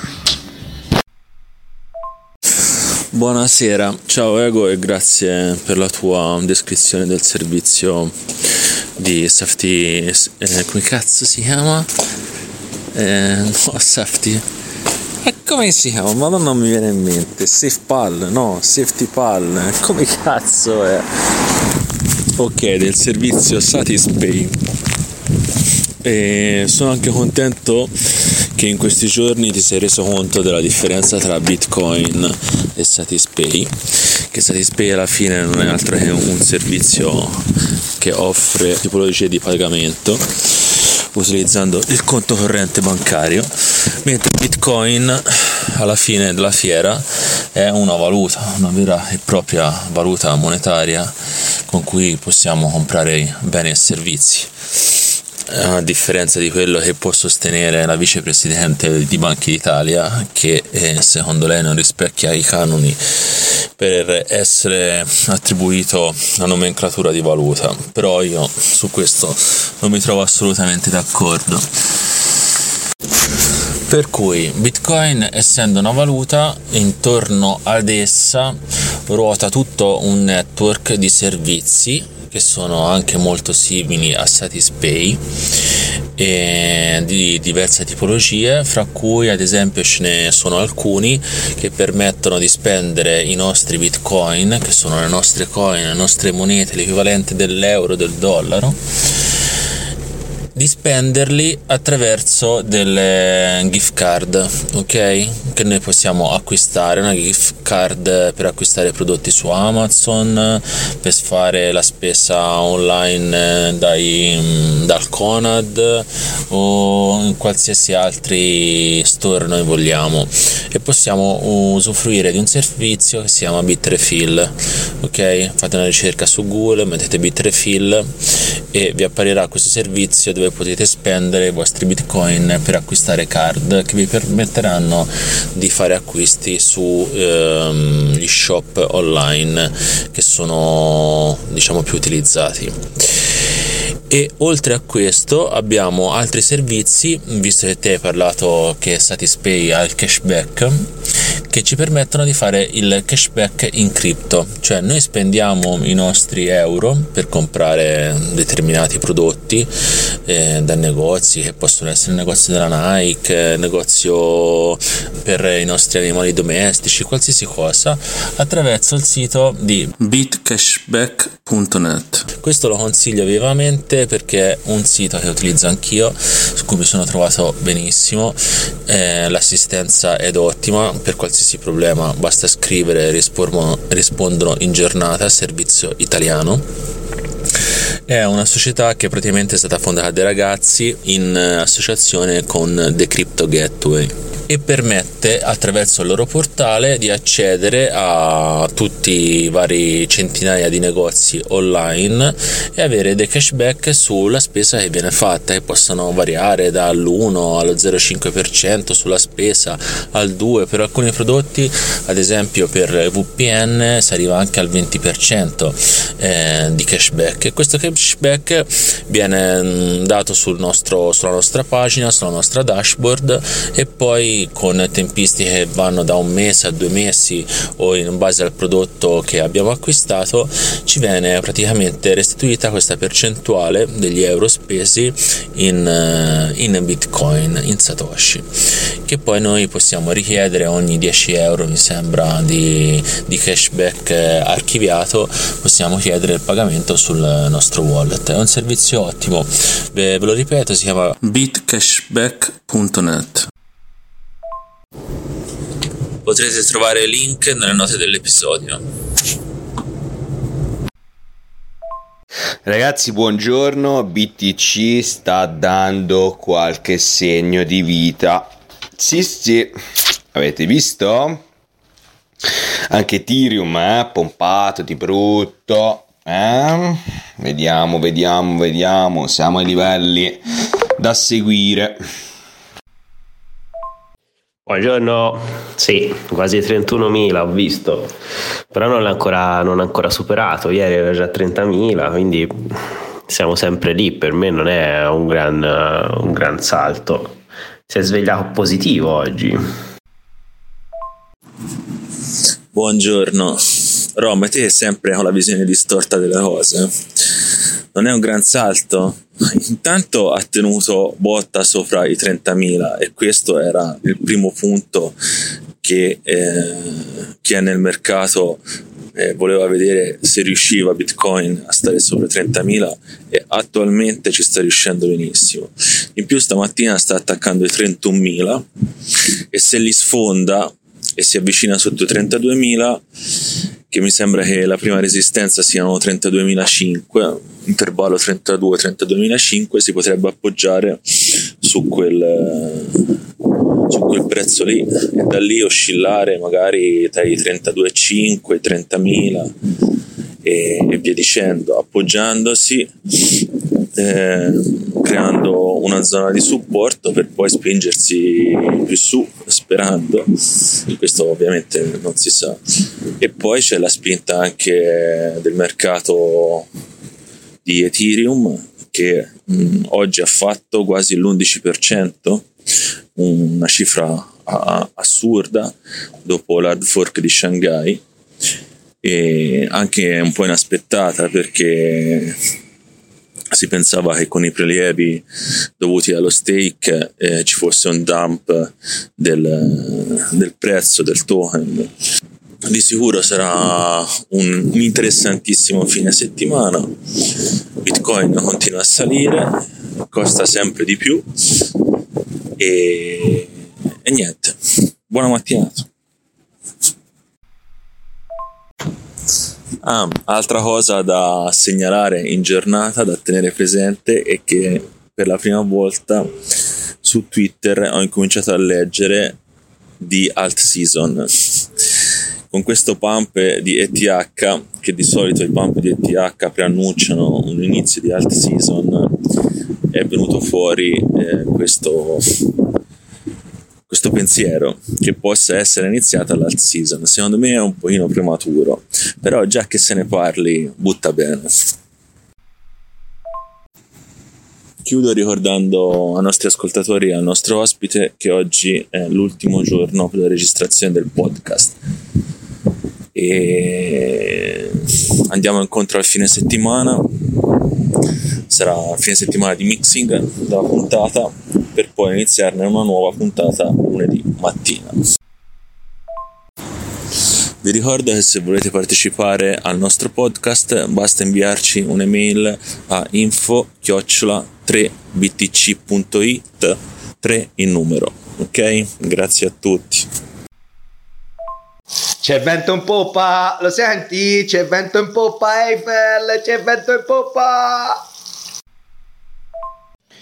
E questa è una cosa molto molto interessante. Eh, vorrei ricordare ai nostri ascoltatori che alt season sarebbe la stagione delle altcoin, altcoin e shitcoin che mi farebbe piacere che eh, Eiffel o Rom eh, ridessero la definizione in maniera molto semplice, in maniera tale che i nostri ascoltatori possano capire perché tendenzialmente noi parliamo sempre ed esclusivamente di Bitcoin che è il re delle criptovalute, ma come potete eh, andare anche a controllare eh, su un sito molto, eh, molto utilizzato che si chiama www.coinmarketcap potete trovare il, tutte le eh, criptovalute attualmente eh, sul mercato, eh, attualmente attive, con tutti i dati e tutti i riferimenti.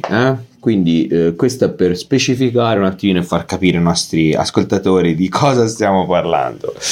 E l'alt, l'alt season eh, chiaramente ci rende felici perché eh, le percentuali di crescita di queste eh, monete che eh, ruotano intorno al mondo di Bitcoin ed Ethereum in questo caso eh, sono veramente veramente volatili e di solito ci rilasciano sempre dei gran sorrisoni.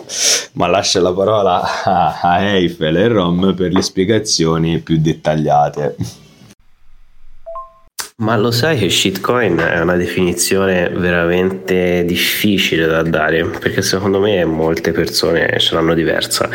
Per me, per esempio, una shitcoin è sì tutte quelle coin, tutte quelle criptovalute che eh, non sono bitcoin, però io non do a tutte le shitcoin un valore zero perché ci sono molti progetti che secondo me hanno del potenziale anche ehm, pur non essendo Bitcoin. E da lì posso anche dire, anticipare che magari poi discuteremo di più nel futuro, che per me personalmente Um, Bitcoin è il progetto migliore che c'è adesso in giro, ma sul lungo periodo io non credo ingegneristicamente nel proof of work. Secondo me ha molte falle um, a livello logistico, a livello uh, um, ideologico e anche di sostenibilità che non, non mi piacciono, cioè, penso che possano essere migliorate, penso che cambieranno e quindi um, la mia definizione di shitcoin è un po' influenzata da questo, ecco. Non tendo a essere assoluto quando parlo di, di shitcoin che è comunque un termine utile per identificare tutte le criptovalute che non sono bitcoin per me ma eh, comunque per me non vuol dire che non abbiano alcun valore, ecco, vuol dire che sono investimenti o um, diciamo uh, progetti più rischiosi, ecco. Rom in questa puntata si è svelato, ha svelato il suo lato oscuro di accentratore, centralizzatore. No, a parte gli scherzi, ehm, per me come coin, ehm, come visione esiste solamente Bitcoin, le altre sono tutte asset speculativi che fanno gli interessi di chi, hanno, chi ha grossi capitali e eh, chi ha in mano il progetto.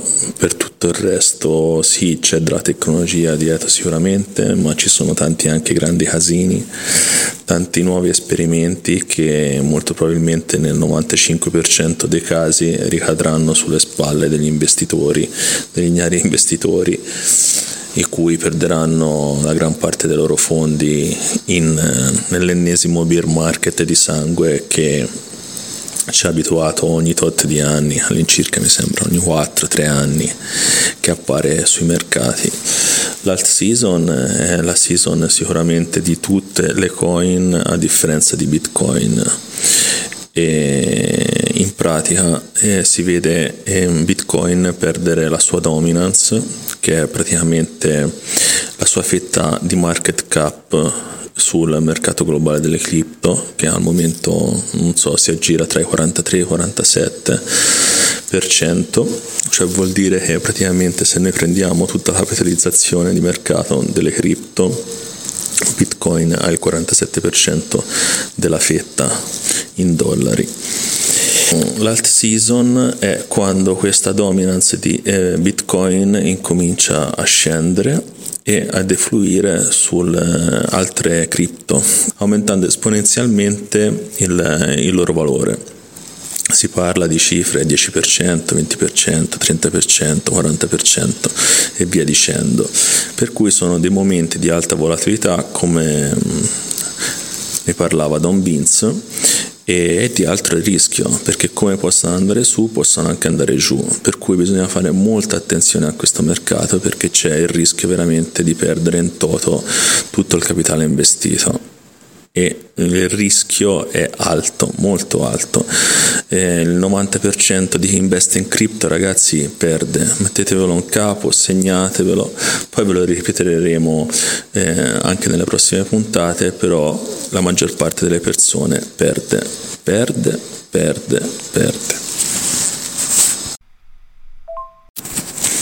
Il nostro podcast non è uno stimolo a investire nel mondo delle cripto, ma è uno stimolo a farvi capire che esiste un mercato che vi può dare delle opportunità, ma che ha dei alti rischi di perdita del capitale. Per cui fate attenzione se volete entrare in questo mondo Sicuramente passare prima da Bitcoin è cosa gradita e poi uno si fa un'idea se vuole rimanere lì o si vuole spostare su asset molto più rischiosi.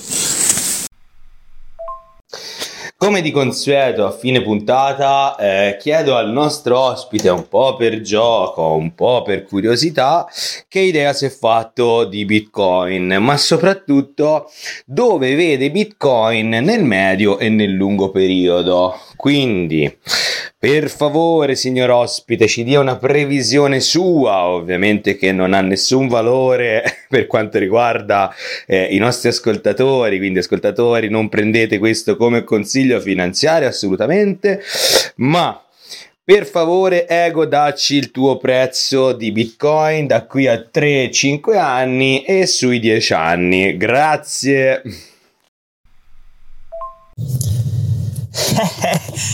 allora, mi hai chiesto delle cose abbastanza particolari, soprattutto perché sai benissimo che non sono un esperto, ma te dici, visto che ci hai ascoltato e che ci ascolti, e visto le nostre,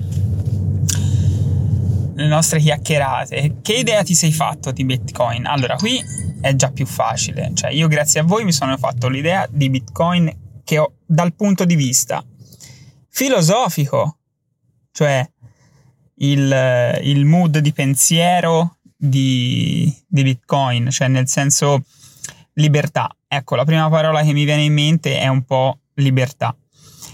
E ehm, più che altro ho capito che cos'è Bitcoin, cioè è, una cosa che è, è come se ci fosse un'altra moneta oltre a quelle esistenti, che però è svincolata, è decentralizzata, come dite voi. Poi, dove allora il prezzo di Bitcoin non, non, non mi esprimo perché non ne ho idea, cioè non, non riesco, è da così poco tempo che ho messo il naso dentro che non mi sento proprio di, di poter dare anche per scherzo una previsione, non, non ne ho idea perché non ho, non ho ancora ben chiaro qual è, cos'è che influenza l'andamento, eh, la vola- non lo so se si dice anche qua volatilità del Bitcoin, cioè io non so, non, non, non riesco a rendermi conto e da, proprio da che cosa può essere influenzato.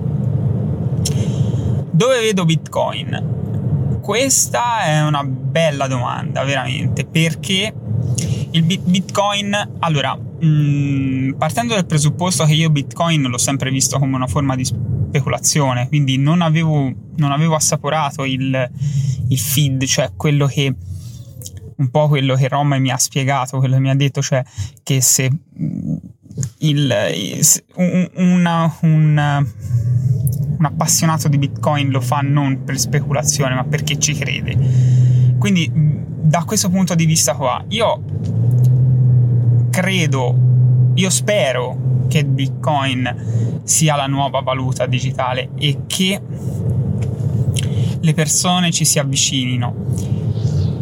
E ancora non ci si avvicinano perché non possiamo acquistare mh, servizi, beni direttamente da uomo da campo, cioè nel senso la signora Maria non può andare a fare la spesa con Bitcoin, almeno nei posti in cui vivo, che sono sostanzialmente eh, Italia nord, cent- centro-nord. non, non, non vedo mai la possibilità di poter spendere bitcoin. Spero che prenda piede, che, diventa, che diventi appunto un po' l'uso comune. Io lo userei molto volentieri.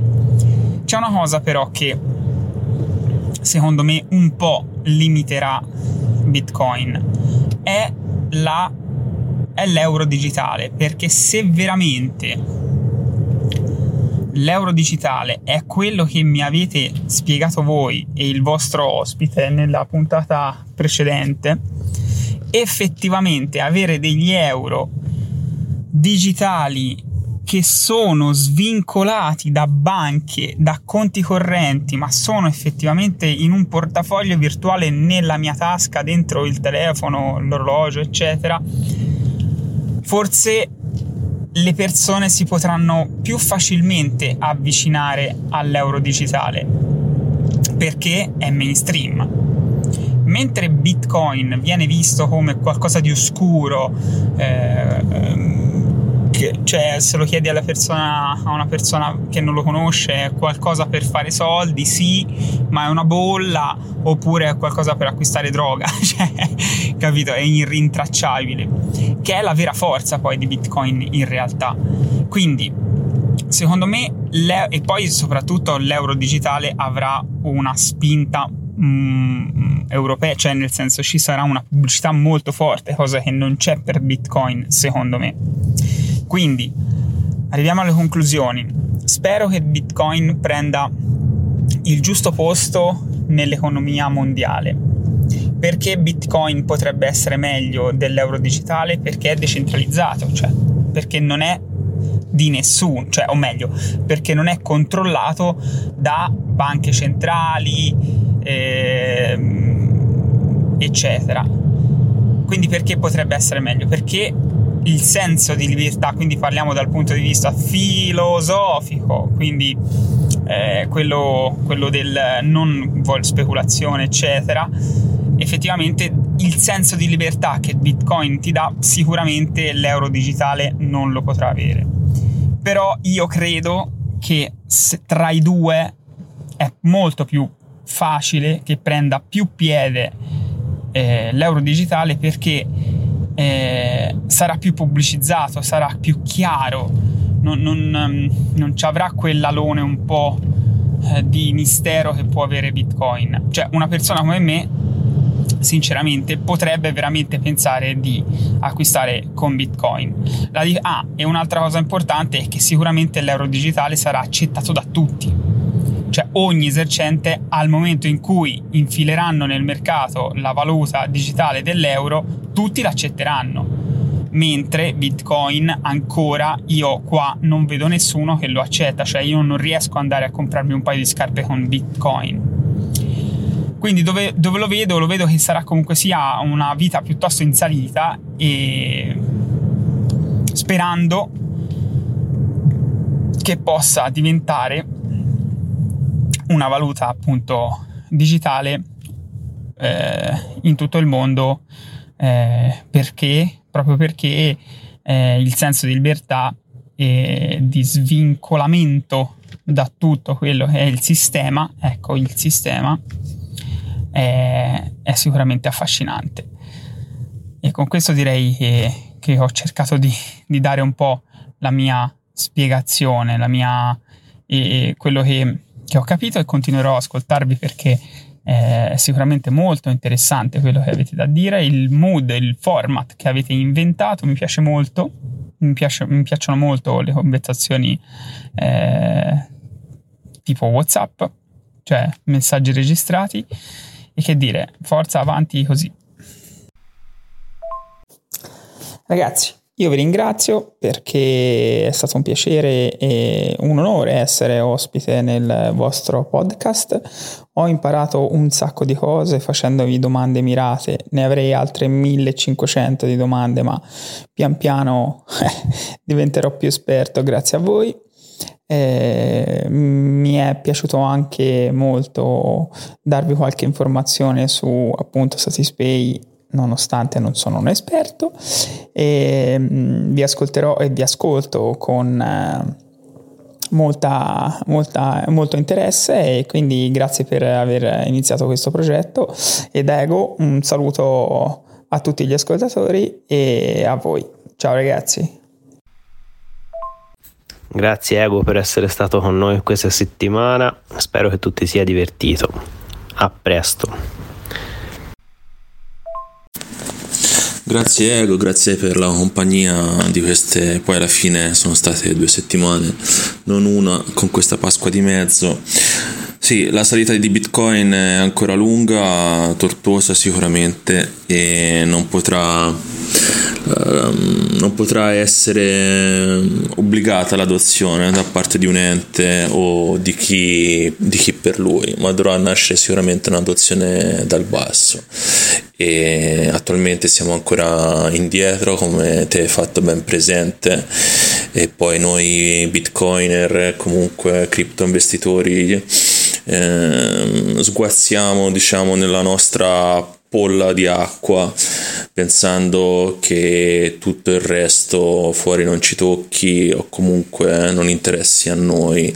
In realtà eh, se vogliamo avere un uso massivo di bitcoin bisogna anche coinvolgere persone che non ne sanno niente che sono totalmente all'oscuro e bisogna dare un'educazione eh, finanziaria e un'educazione relativa a Bitcoin, a quello che può darci, a quello che può fare per il nostro futuro. Grazie ancora di essere stato presente e mi raccomando ascoltaci.